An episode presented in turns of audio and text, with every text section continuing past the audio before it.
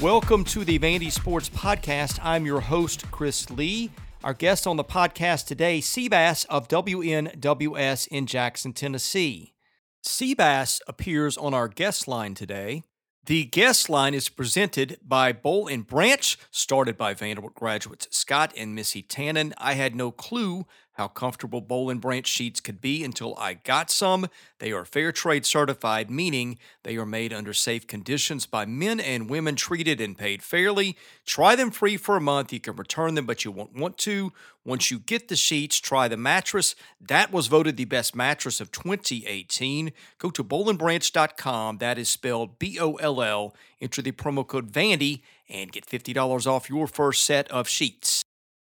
Our news is presented by our good friends at Sutherland and Belk, an SEC sports loving injury firm in Nashville. These guys will shoot you straight on your rights and options when you have been injured in an accident. Please call them at 615 846 6200 to get your questions answered. You can also visit them online at sbinjurylaw.com.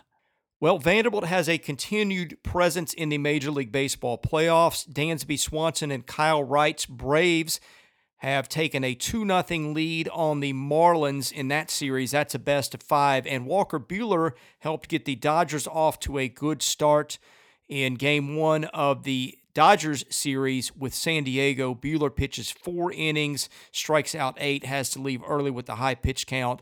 The Dodgers wind up winning that game. Buehler did not get the win because he did not go five innings, but anyway, had a big hand and a big playoff win for the Dodgers.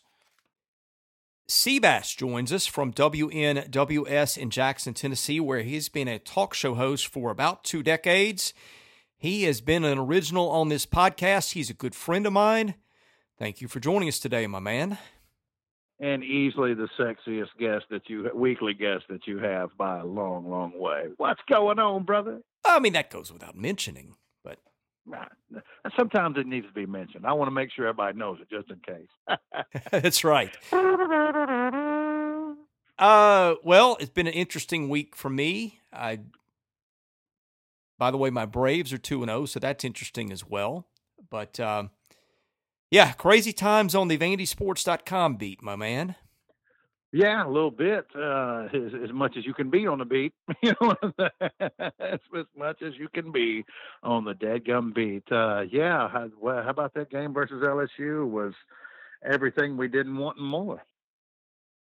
Yeah, it was. Um, and I've said this on another podcast episode or two, but frankly, that just looks so much like last year's team all over again.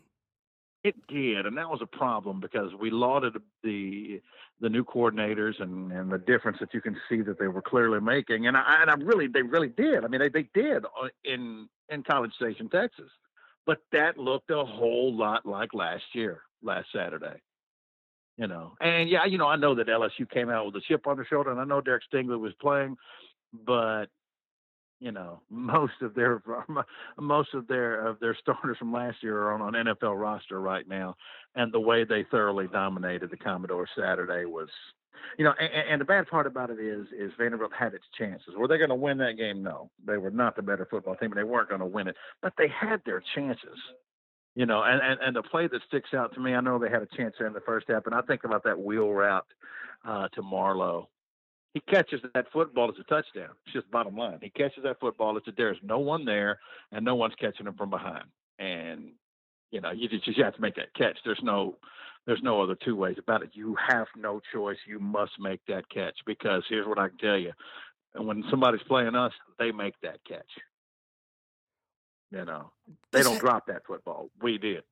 This hasn't occurred to me till just now, but what did you see different first half and second half because they get what 201 yards of total offense in the first half does Vanderbilt. The second half yeah. it was like 60. Now I know that Ken Seals was running for his life the entire second half. Maybe it was just that simple. What did you see that was different in the halves? Well, I don't know if so much is, is different, but I am seeing such a I'm such a a a, a personnel uh, movement on that offensive line, unlike anything I see. You know what I mean? I mean, it's different players. It's same players playing different positions. Uh, you know, I know they're trying to find the right formula. I, I certainly understand that. Uh, it's it's hard to try to find it in the middle of a game against a team like LSU. Uh, the one thing I would say on the offensive line, and I mean, look, was he perfect? By no means, but I can tell uh, right away that uh, yeah, I think I think that Bradley Ashmore has a little bit of bull in him. You know what I mean? I think he's going to be a player. I mean, he's young. He's a true freshman right now, and being a true freshman tack on the SEC kind of difficult. But uh, I see I see promise. I see potential out of him. One thing that's uh, uh, uh, that uh, troubled me, whether it was Mignon or Ashmore, whoever, is from the right side of the offensive line. Uh, you, it looks to me like you're going to have to help you're going to have to put a tight end over and you have to do something uh, because LSU was getting too much pressure without bringing anybody. They didn't have to get, they didn't have to try to get home. They were already home and they were doing it, not bringing anybody. They bring, you know, you rush four people and you get there. And not only that, I mean, Seals didn't even have a chance, to set up from his right side. Not, you know, it wasn't his line of vision. And that's the good side of things. But he could never get set because I um, the pressure off the right edge. It seemed like it was there instantaneously for me. Oh, that's the same game that I saw. The right side of the line just seems to be a real trouble place. That's horrible grammar there, but it seemed like their left side from Miller over got some things done in the run game at the time. Now, I'm looking at the pro football focus grades, and I don't know that they necessarily show as dramatic a difference as I was thinking I was seeing. And sometimes lineman grades uh, can be all over the place with them. So, I think they do a fairly good job of what they do, and it's all we have, right? Because I'm not going to sit there and go back and try to grade every offensive lineman, and we don't know the assignments either, which is a thing that they That's run true. into in terms of difficulty. But it seems to me like they can do some things running the football, going to the left side, and I think the pass pro. Well, I don't know. The pass pro has been great anywhere lately, but it seems like that's one thing maybe they have. Am I seeing things when I'm watching it? Or are you seeing the same thing? No, I think that's probably right. By the way, what was the PFF grade on on on Miller? Because you know I I haven't been you know people say before the season, oh, Miller, Miller just kill us, kill us, kill us. I don't really feel like he's been that big of a problem. No, he's not been bad. He graded a 60.3, which is not a great grade, but I thought when I right. watched him, he seemed to play better than that. Ashmore, by the way, graded a 64, uh, was the second highest graded lineman behind Steen, who was a 66.5.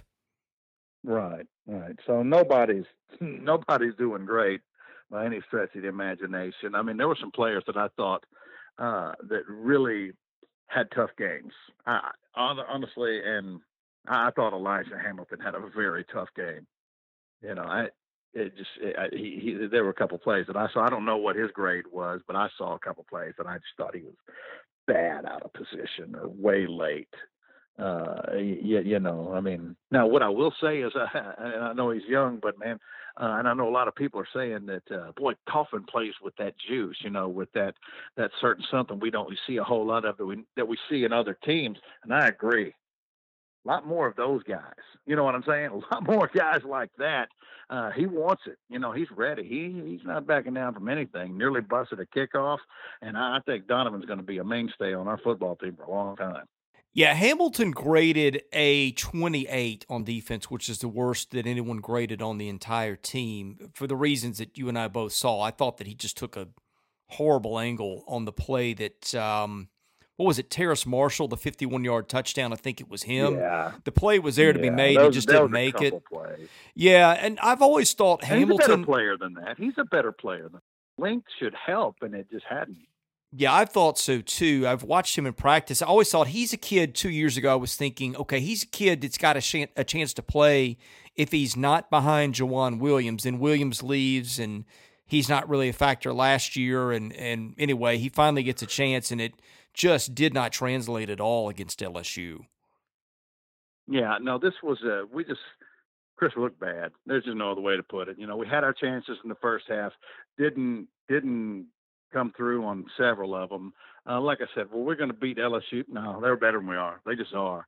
But the second half, the, the thing that concerns me was the second half. I don't want to say effort because I don't think they're not trying, but it just it just reeked of what we're used to, and College Station did not.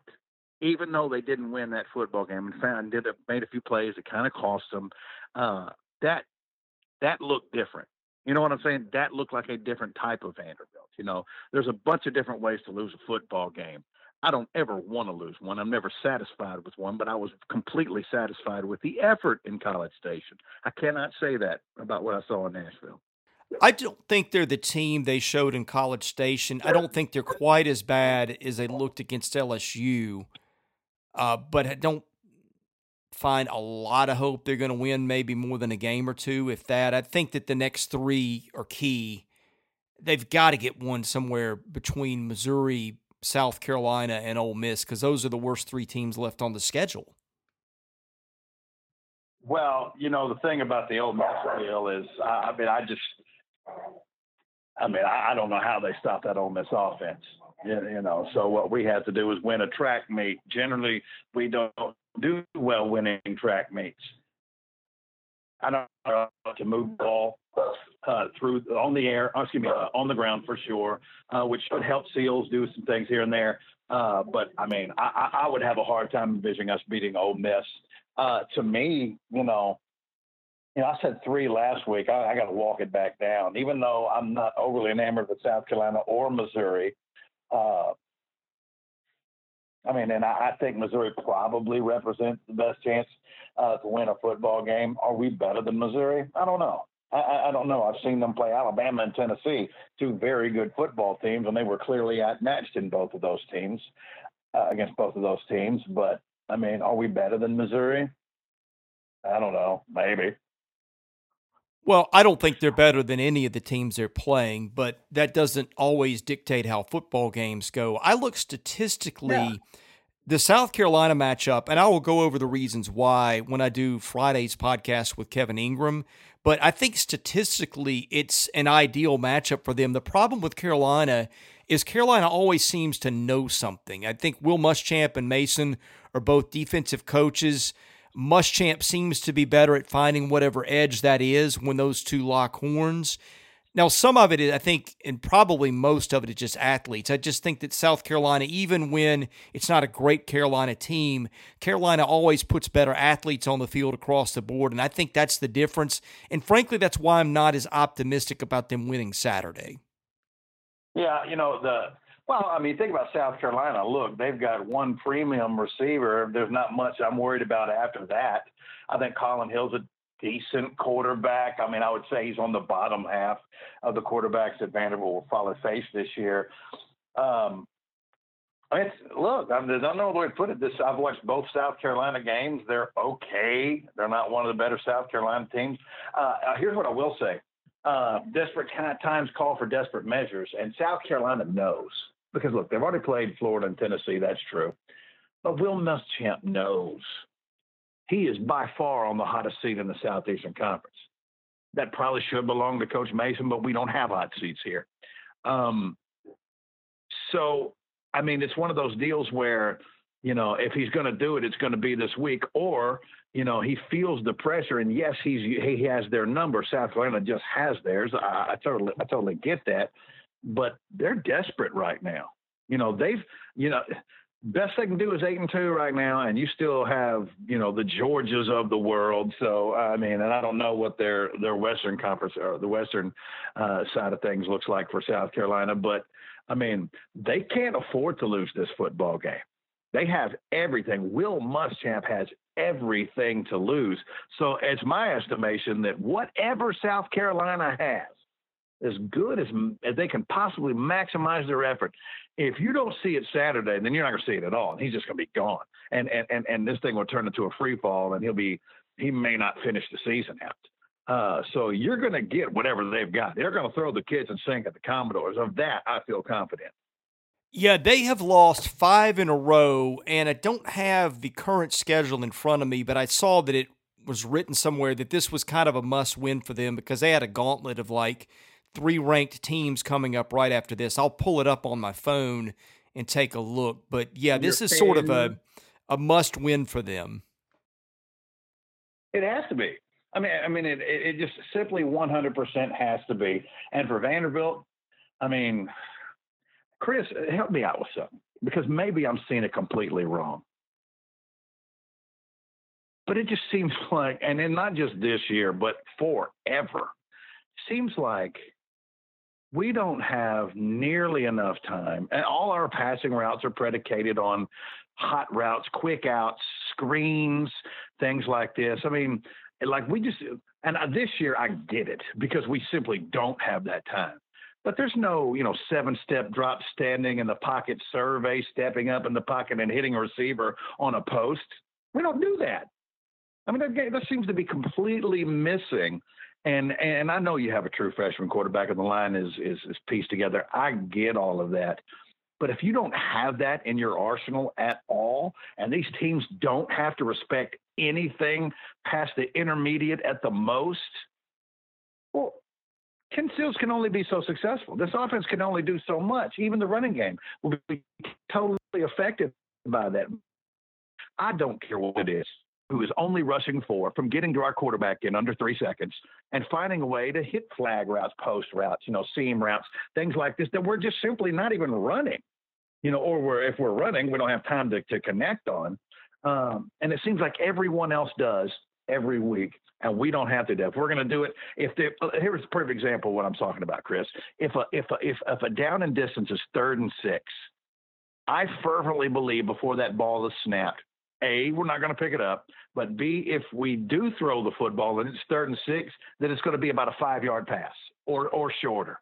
That even the attempt itself is not going to be enough for the distance. Do you, is that just me?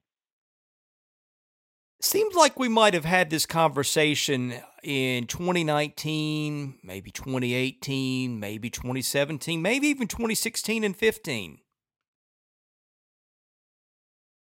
So it's not just me then. no, I think to me, I tune it out more this year just because I know what they're up against. But let me throw you a stat. Cam Johnson has a 40 yard reception on Saturday against LSU. What is Vanderbilt's longest play other than that one? Longest play? This season, yes. Uh, a run by Javian Marlowe close. He's gone for 21 and 22, I think, his long run in two games. But Amir Abdul Rahman had a 27 yarder against A&M. That's their longest play. I don't think they don't have another play over 27 other than the one that Cam caught. Yeah, yeah, and that just, I mean, look that back. I mean, how? What kind of? Think about this for a second. If you're at the back end of a defense and you don't have to worry hardly ever or ever at all about, you know, what do they always say? You don't let somebody get behind you, right? Don't let somebody get behind you. Nobody's getting behind them, you know. And if we do have a big play, generally, uh, uh, say that. I, here's what I wonder: that play to Ram, to, to Abdul Rahman, I don't remember the play, but I wonder how far the pass traveled in the air. Yeah, I don't remember it either. You know, because I bet it wasn't 27 yards. I'm trying to think you know. of how many balls they've even thrown 15 yards in there. I think the one to Cam might yeah, have been 15. Right. I'm not either. I think the yeah. one they threw to Cam might have gone 15 yards in the air, but I think it was more run than catch. You know, so I mean, I, I don't know what the answer is if you can't protect and I don't know, Chris. I, I, don't. I don't know. I don't know what you do. Uh, but I know that these defenses are feasting on that, and it's intermediate and in for everything. And that's you. You can't even beat average teams that way, or average defenses. You can't beat them. You can't do it. Yeah, this was an LSU team that the week before allowed 632, and I know getting Stingley back was a big deal, but you would think that when you're allowing that many passing yards, there's an advantage to take advantage of some other defensive back on that roster somewhere, but they just couldn't do it. And I think most of it really boils down to protection, but uh, I don't know where else to go with the offense. I think it's going to be this way all season. I will add one more thing. Where in the world is the misdirection these days and the jet sweeps and the things that they have run with effectiveness in, in times past? You would think, especially when linemen are just teeing off on you on the pass rush, that would be a good call somewhere. But again, you know, they don't ever seem to make that a staple of their offense until maybe late in the season, and sometimes it'll work and they just go away from it. Yeah, I mean, right now we're at the point where we don't really have a choice. I mean, uh, this is clearly not going to get it done in this league, you know, and we we still have the Georgias of the world, the Tennessees, the the Floridas of the world, man. We we I, I hate to borrow a line from the Carpenters, but we've only just begun. We got and we got to figure something out because if not, we're going to get poor Ken killed. And that and these and these running lanes. And I will say this: I have I have felt like, especially given my preseason expectations, that this offensive line, from a run blocking standpoint, is I, I, they've been a little better than I've expected there. Not that they're really good at it, but it's been a little bit better than I expected. Oh, it has been better than I've expected too, and it seems to me like they have run block better through two games than they did on average a season ago. Yeah, you know, and then now I know this is a complete gear switcher, uh, but uh, another thing that I was kind of really disappointed in Saturday is, you know, what was really cool to see. And well, I think they graded out what as a unit number one in the country. I mean, we basically got nothing from the defensive line this past week. Yeah, that's where I was going to go next. Uh, I don't remember. Did they run any A gap pressures or anything like that just to disrupt LSU a little bit because they weren't getting yeah. pressure off the edge, and maybe that was just them getting rid of the ball. I mean, the funny thing is, you go and look at the grades, and Mintz and Odeyingbo graded out pretty well. So Pro Football yeah. Focus thought those two kids played pretty well, but they just both seemed like they weren't factors. Yeah, and I, I just I, I was waiting to see somebody win a win a you know win a one on one battle, you know, and maybe a Watkins or a Davis or somebody like that, or win one of these one of these one on one battles, and you know, and and and pop uh, pop the QB once or twice and shake some things up, and I just never saw that. Shall we do the mailbag? We shall. The mailbag is sponsored by Vanderbilt fan Josh Minton, an independent insurance agent operating out of Brentwood who can take care of your insurance needs. Call him today at 615 933 1979. Email him at josh at hqinsurance.com. Follow him on Twitter at Joshua Minton HQ or at facebook.com forward slash JD Minton HQ. He is my insurance agent. Give him a try and tell him you heard about him on the Vandy Sports podcast. Dusty Orleans says, if you could buy a cardboard cutout for the stadium seats, whose picture other than yours would you pick? Chancellor Diermeiers. All right. Oh, what? You know, and now, now that's where your job is to ask me why. Why? Why would you pick Chancellor Daniel Diermeier? I would pick Chancellor Diermeier because he, at least right now, represents a hope for change. And, and you know, now will that be the case? Is he a champion of it? I have no idea. But it's, I mean, I have to pull for something. You, you, you know what I mean? I, I, I have to, I have to put faith in, in something because it's not going to be on the people that were already there. I can tell you that much. Uh, no, I think that's become clear. Mr. Vandy says, What are your thoughts on the true freshmen who have played so far? Ah, uh, okay. Uh, let's do this. First of all, on Ken Seals. Uh, well, I think he's tough as nails. I really like him. He's mature. He didn't do much Saturday night, but I mean, what could he do? You know, there's only so much that you can do. Uh, so I, I really like him a lot. Uh, as I mentioned, Bradley Ashmore. I think Bradley Ashmore is going to be a very good football player who, I don't know, Chris, could end up being the left tackle this time next year. You know, uh, I mean, I, we'll see. It's, it's all about how he progresses this year. Uh, but this cat, I think about it. This time last year, he was a high school senior in Florida, uh, and and now he's potentially manning the right side in the Southeastern Conference. Uh, Donovan Kaufman, what can I say, Chris? I, I love the guy. I think he's going to be one heck of a football player. Uh, give me some other freshmen, the true freshmen that uh, that we've seen uh, so far. Um, I'm looking down the list. I think offense. That's it. Well, Mike Wright has played a little bit, so that's I think the only other yeah, one Mike on Wright, offense. Uh, hey, you know, well, but you know, I, will tell you what. Uh, I, I think he's he's he's. I think we we have. I think there is certainly a place for him this year. I, I do in, in certain packages. There's, you know, I mean, he's he has a really nice skill set. I'll tell you this: I thought that spot was a terrible spot, to be real honest with you. I don't know that he scored a touchdown, but I thought that was a terrible spot uh, when he was going for the pylon.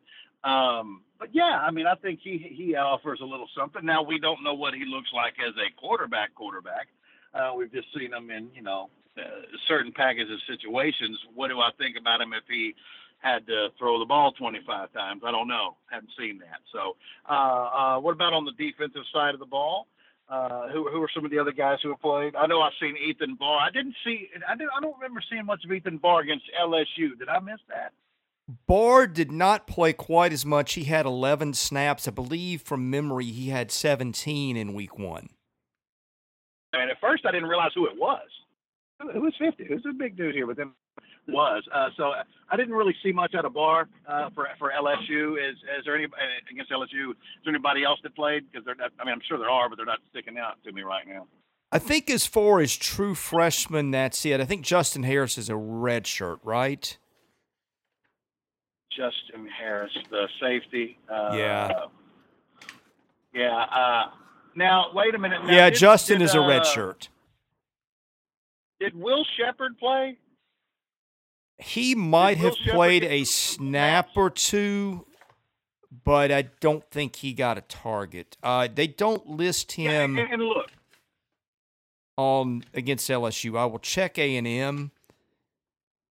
I want to say maybe he got a snap. and so I want to make sure I have this right. Okay, so let's let's take a player like Keyon Brooks. So if I'm understanding this right, okay. So does that mean that he could play this year and next year he'll be a so- well no wait wait wait no let me take somebody who who played a minimum of four game or the, the max four games uh, so so if somebody played a max four games last year and didn't play anymore as as true freshman and then this season doesn't count does that mean that technically they could be going to their third season of playing and would just be a sophomore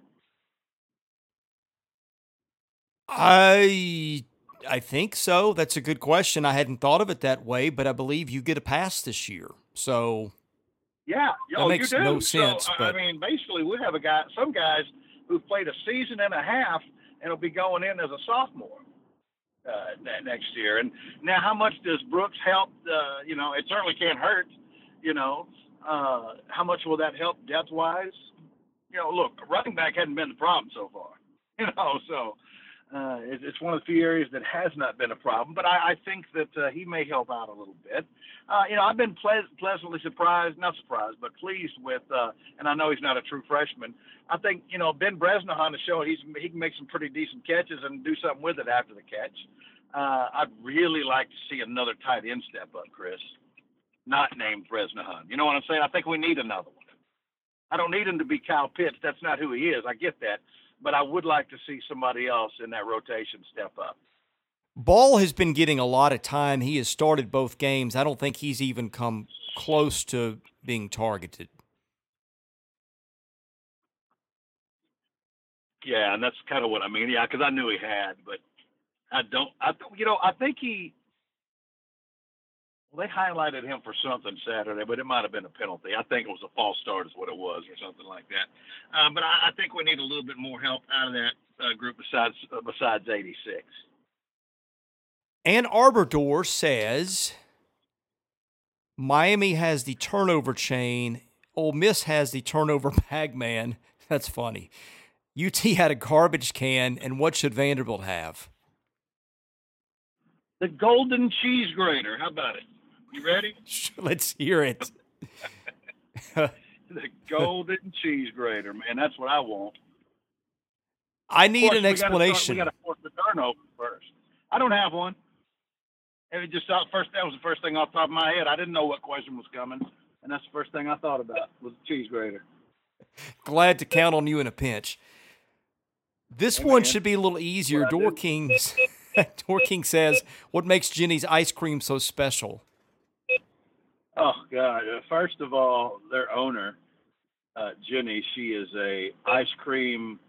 Uh, what's what's the word I'm looking for? Uh, prodigy. She's an ice cream prodigy, man. She, you know, I, she is so awesome. I like. I, I watch videos of her, man, and and you know she's all about her product. You know, she I think she was a, a perfume designer uh, initially. You know, that that's how she kind of got started. It was a perfume designer, and that led to some, to other things. But why is their ice cream better? Because she demands that of them. You know, she demands that of them, and if you haven't taken a bite of it yourself, just here's what you do. Here's what you do. Because I saw a really cool thread on, on, on your website, which, by the way, is so awesome. And if you're listening to this podcast, chances are you're a member of that website, but that doesn't have to be the case. The, the thread was about uh, even though I don't particularly love the tacos at Satco, uh, that's our tradition. We like to go to Satco. Uh, we do that and we follow it with a trip to Jeni's. Now, to Jeni's Ice Cream on the corner of 21st and whatever that street is, I have no idea. Here's what you do, okay? Here's your game plan. You go in, you tell them you want a waffle cone, not the cup or the pint, because they make those waffle cones right there in the store, and the smell just illuminates the entire place. It's unbelievable. All right. Now here's how you want to do it. The bottom scoop is going to be gooey butter cake. Yes, the pride of St. Louis, gooey butter cake. And then on top, you're going to get a big fat scoop of cream puff. All right.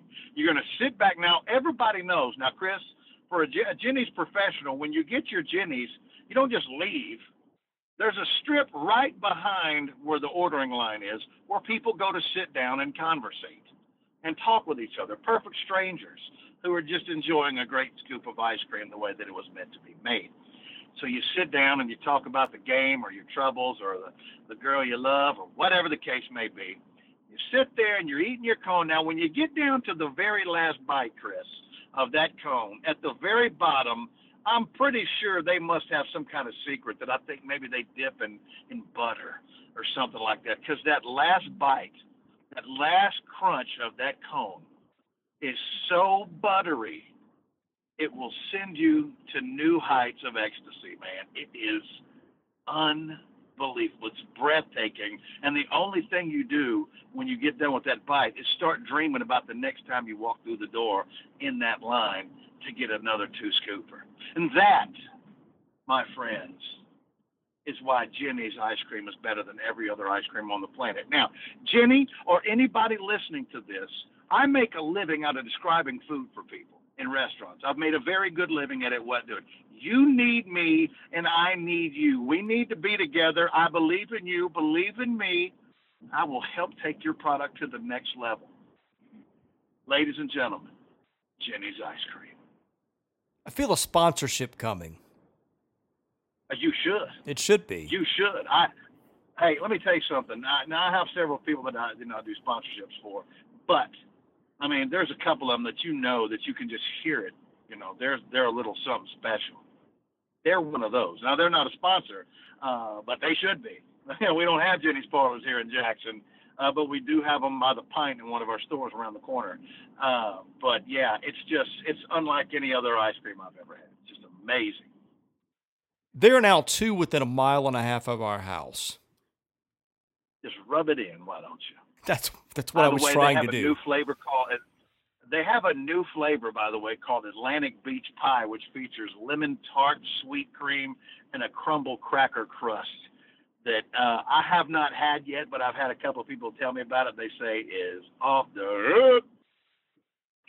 There's a coffee shop 50 feet away from the new Jeni's here. Did I tell you who owns that?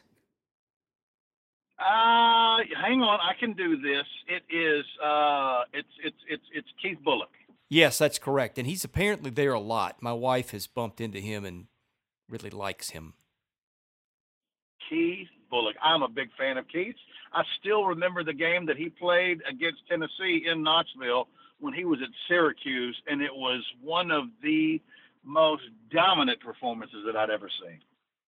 The only time I've ever been to a Colts game in Indy was when he was there and he picked up a fumble and ran it about 60 yards. In the last 30, he knew nobody was going to catch him and he was waving the ball in the air and high stepping and stuff. And I still remember that we were sitting in the end zone and he was running right towards us. We weren't in the lower deck, but we were in the upper deck. But that's my best Keith Bulluck memory. The only thing that I would say is he clearly got lucky. Clearly. By the way, I, you know, I now I know you got to go, but let me throw this out because this kind of was hitting today, and man, man, um, the whole deal. Of course, you know, being in this business, the whole deal with Paul Kahor- Paul Kuharsky today, and that report, you know, kind of shaking things up in the six one five. A lot of people, including Titans players, angry with Paul Kuharsky. Is their anger justified? I have not seen the report. I've been busy with my whole stuff all day, but I was unaware that uh, people could get angry at journalists. Well, reported that they that the players had got together away from the site uh, and were practicing, uh, despite uh, specific orders not to do so at uh, maybe one of the area private schools or something like that. And there was photos and everything. And of course, he was just reporting it, but a lot of the players kind of shot back at it, and of course, a lot of fans in the Nashville and in the Middle Tennessee area, Titans fans, period, uh, none too pleased with him. You just know, doing not your angry job. at the Titans who, who not not angry at the Titans who allegedly did what they were not supposed to, were, were instructed not to do, you know, but at Paul Kuharsky. And so my question is, their anger misplaced? You know, people have jobs to do, right? If you don't like the script, then change the narrative. Do something different. There it is. There it is, man. All right, what else we got, fat boy? That's it, my man we're gonna call it a wrap then. And uh, what I'm here's what I'm gonna hope for. Here's what I'm gonna hope for, Commodore fans. I'm gonna hope for a a victory Saturday. By the way, what time's kickoff Saturday? Eleven. Eleven. Good, good, good. I don't have to wait all day to be miserable. All right, so uh, I'm hoping for a win for Coach Mason and the boys. Do their thing, get them get their first win of the season. And B, now I have been pretty vocal towards the athletic department at Vanderbilt, certain person in particular.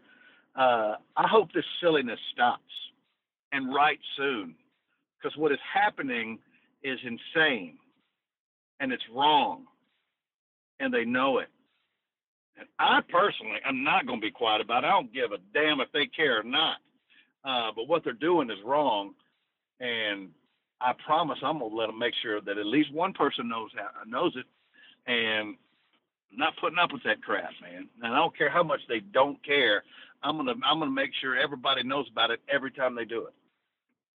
I went back and looked at the internal memo that Candice Lee sent to campus after the media relations thing. I'm going to read you some excerpts of Tell this if you have a minute, because I think there's three things in here that caught my eye. Okay, here's a portion near the first. We didn't quote, and again, this is Candice Lee in a memo to campus. We didn't quote eliminate or quote abolish our communications and video departments. The athletics communica- communications staff has worked in conjunction with the university communication staff for several months now on various initiatives. The restructuring presents an opportunity to more closely integrate our staff with theirs to ultimately increase our output and resources. Such expansion is necessary to ensure that we are serving our student athletes, coaches, and stakeholders at a higher level. Uh, now, let me ask you a question. This says they're about serving their stakeholders and everyone else, right? right? Can you explain to me how you are better serving your student athletes if you shut one of the two biggest media outlets that covers you out? Yeah, you're not. You're talking out of both sides of your mouth. Yeah, you're not doing it.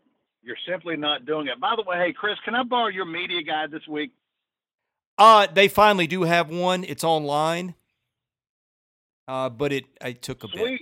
Week number three, we finally have a media guy. Well, I to be clear. I, they may have put that out before the season, but I was checking week of, and I still don't think it was out. Okay, excerpt number two. As part of this restructuring process, some athletics positions in communications, graphics, and video have been eliminated. The movement of functions and centralizing to university communications is also happening with other areas of the university, not just athletics. To be clear, the decision to eliminate these positions was part of a comprehensive review process and not just a reflection of the individuals affected or their service to Vanderbilt. It was purely a challenging yet necessary organizational change based on our needs. It is not driven by the pandemic. Understanding we have been examining these areas for quite some time. As part of this process, University Communications has been and will be creating positions to provide services to athletics. Now, let me ask you this. Eric Dolan, who I very much like, by the way, don't mean to put this guy on the spot, is now running men and women's basketball. You ever heard of that before at a Division One school? Not not in a Division One Power Five school. I'm not saying it hasn't happened, but I've never heard of it. I don't think the SWAC even does that. But uh, by the way, he's also running swimming, lacrosse, and there were other sports. I checked his bio today. Uh, they ran off the screen, and we got a dot dot dot. So I'm not sure how many poor Eric Dolan is covering these days. But um, I want to ask you, where do you think this fits into better serving uh, their students and stakeholders? I don't see how it does. And weren't, weren't the ones that were necessarily removed also told that they could reapply for those positions, the new ones that they were creating? Uh, yes, they did. Uh, and several of them just took off and left in spite of it, not trusting the school, including maybe the best one they had over there in Andrew Pate. And uh, several other people were not rehired. They still don't have uh, any positions. I don't. I don't think the video positions for baseball. Well, I shouldn't say that. They have been putting out some video content, but I think they are using a lot of the original footage that the people they got rid of, stuff that they put together. Let me read you the third excerpt here.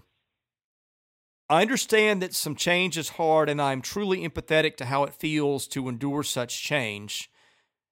I also understand that some things will require disruption and discomfort as we chart our next steps. Things are often harder before they're better. Well, that's the one thing they nailed. They're definitely harder now, but they will definitely get better.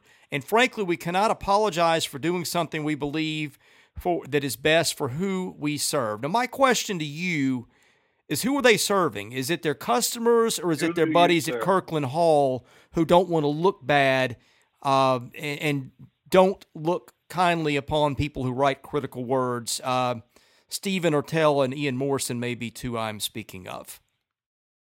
Yeah, uh, who is exactly that you serve? I'll say this: I know where they could scrape. A, I know where uh, they can find eight hundred thousand dollars lying around.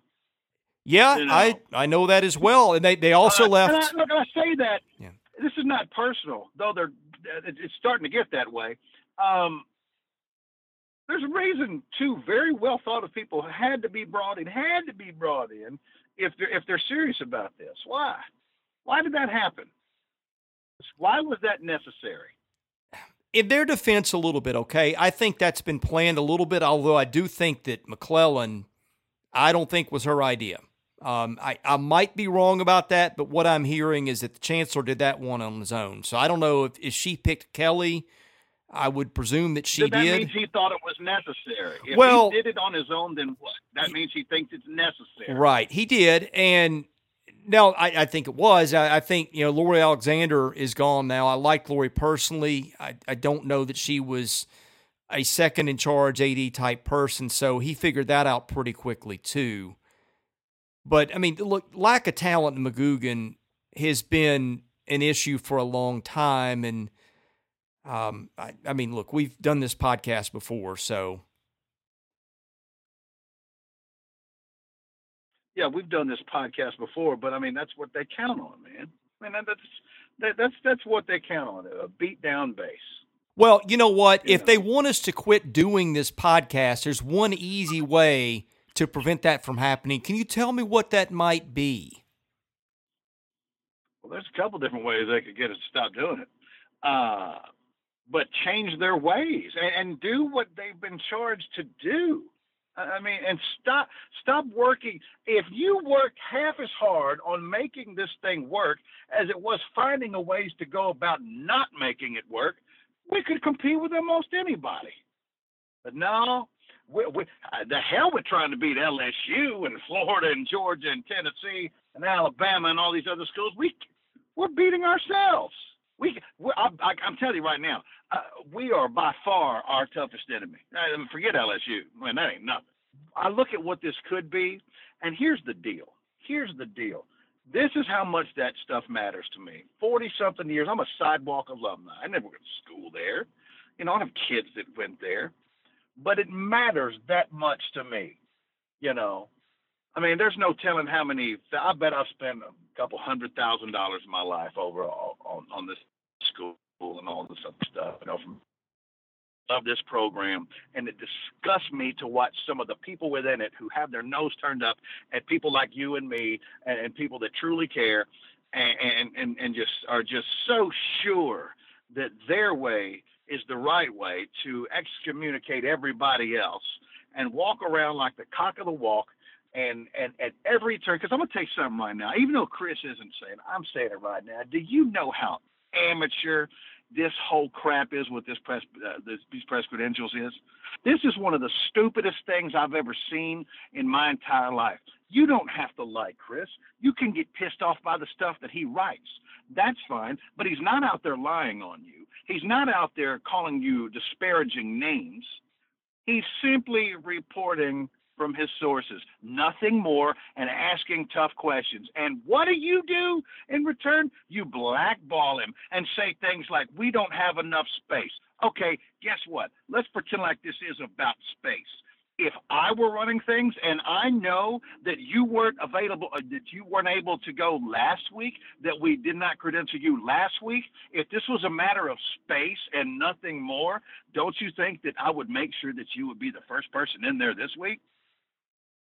Does yes. take a Rhodes Scholar to figure that out? No, because everybody knows what you're doing. Okay, we are not stupid people. We know what you're doing. Stop being petty. He's doing a job. He's representing a whole lot of us out here who are waiting for you to stop this. It's ridiculous. There is no reason for this. And the worst part about it is, is you know what it is to be a Vanderbilt athlete. You know what it is to be a Vanderbilt athlete. So when you do these things, it's twice as bad.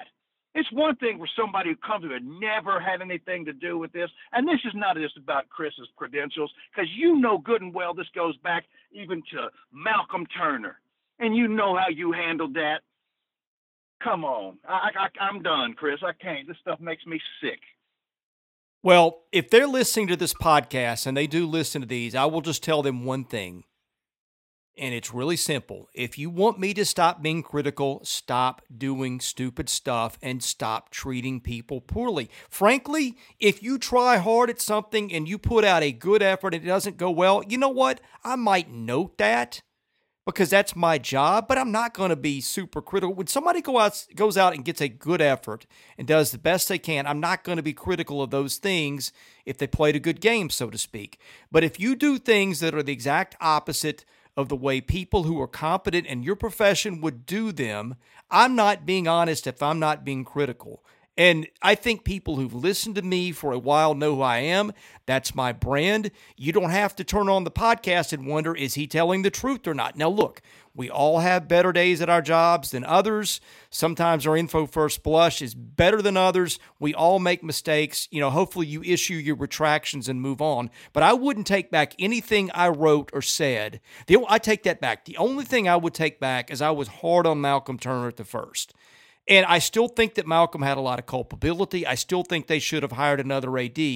But I think that Malcolm, for the most part, got fired or was pressured out, however you would like to term it, because he did things that would have pushed athletics forward that they didn't like. So if you guys listening would like me to stop being so critical, maybe you should take advice from the people who know what they're talking about and know how to run sports and run a program that way. I think you will find that the reception that you get on the other end by putting together a good, honest effort done in the right way will be much different. So if you're unhappy with what I'm saying, look in the mirror because you are the only person who is to blame.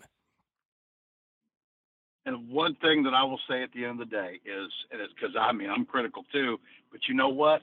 I don't want to be. I want to be on your team, CSL, and ever and, and Susan Wente and all of y'all uh, uh, out there. I want to. I want to be on the same side as you, taking on the rest of this conference, representing VU in every way that possibly can. I want to be on your team. I don't, I don't, ask Chris. I hate this. It disgusts me because it just about physically makes me ill. You know, I, I, I'll do anything for you. Man, this school's so awesome. There's just something special about it that just others just don't have. And I want to walk around beating my chest. And that goes far more than winning and losing football games. Far more than that. This is not just about that, not even remotely close. But give us something. Give us, stop just saying things like, we've got this, we've got that. Now's not the appropriate time. This is never it's never the appropriate time. It's always later on, and later never comes. And there's a whole bunch of people in that town, media icons in that town, been around forever, who just don't even really even hardly want to bother with you anymore because they know it's the same old song and dance. And I'm telling you, if you would redirect this thing and understand, we you are not you do not have to you're not making a concession on academics by what was this what was the statement that you read one time chris every dollar spent on athletics is one taken away from academics? Correct.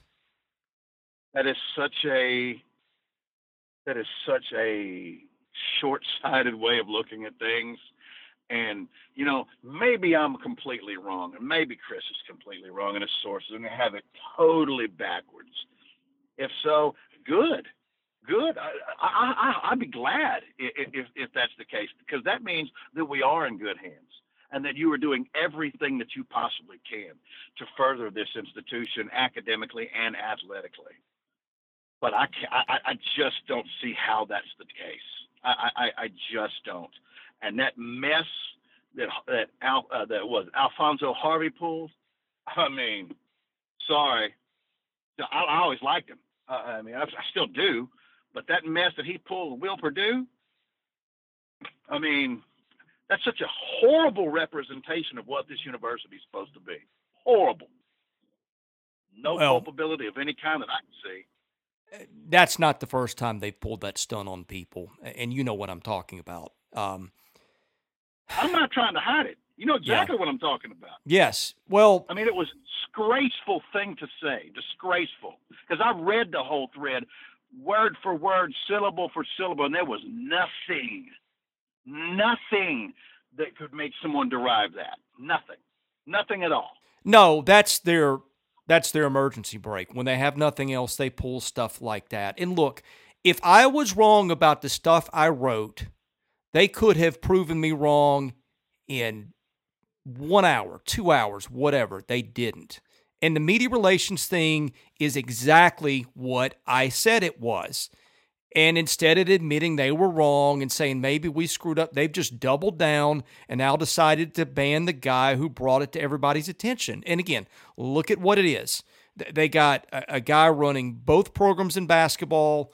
Um, you know, look, it, it is what it is, but if they wanted to prove me wrong, they could have done it easily. They're not mad at me for writing things that aren't true. They're mad at me for writing things that are true, and this is how they react. And the way that they did Will Perdue too is also another one of, of their things from their playbook. That's what they do to people. And, and that's why I have been so. If people have asked me at times, what is your deal with them? What is it that's making you so mad? I've just seen so much crap behind the scenes that they do to people out, out of fear and intimidation and, and whatever else, and these little tactics. What has happened to me in the public eye now is the same thing that they do behind closed doors.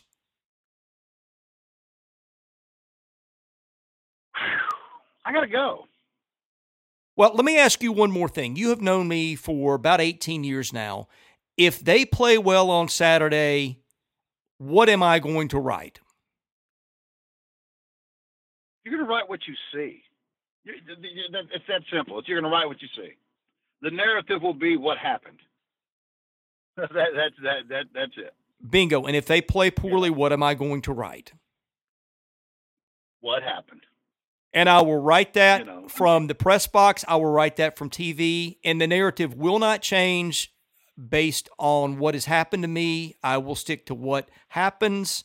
Um, and that's the way it's going to be going forward. I think this is unfortunate, but it is not going to change the way I report. And the good part about it is the people that that have uh, viewed your work know that, and that's why when they see these outrageously ridiculous things uh, inferred about you, they don't buy it. You know, not the ones that really know you and know your work. You know, you have some people that question it, and that's fine. It's not about you being above reproach or being, you know, you shouldn't be questioned. Uh, but but your work speaks for itself. It stands up for itself.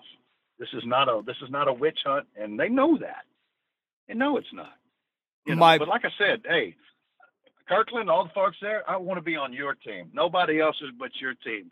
Give me a reason. You know, get let me do that. Let Chris do. Let us all do that, so we can go out there and we and we can be the best we can possibly be. That's all. That's all I want. I I don't want to dislike you. I don't want to be mad at you. You know. Uh, I mean, I, I want to be part of something way bigger than myself. Even though I, as I said, I, I mentioned, I've never gone there. You know, do you remember Chris? And then I gotta go. You remember? I don't know. I guess it's been 15 years now, uh, maybe more. Uh, I told you about this.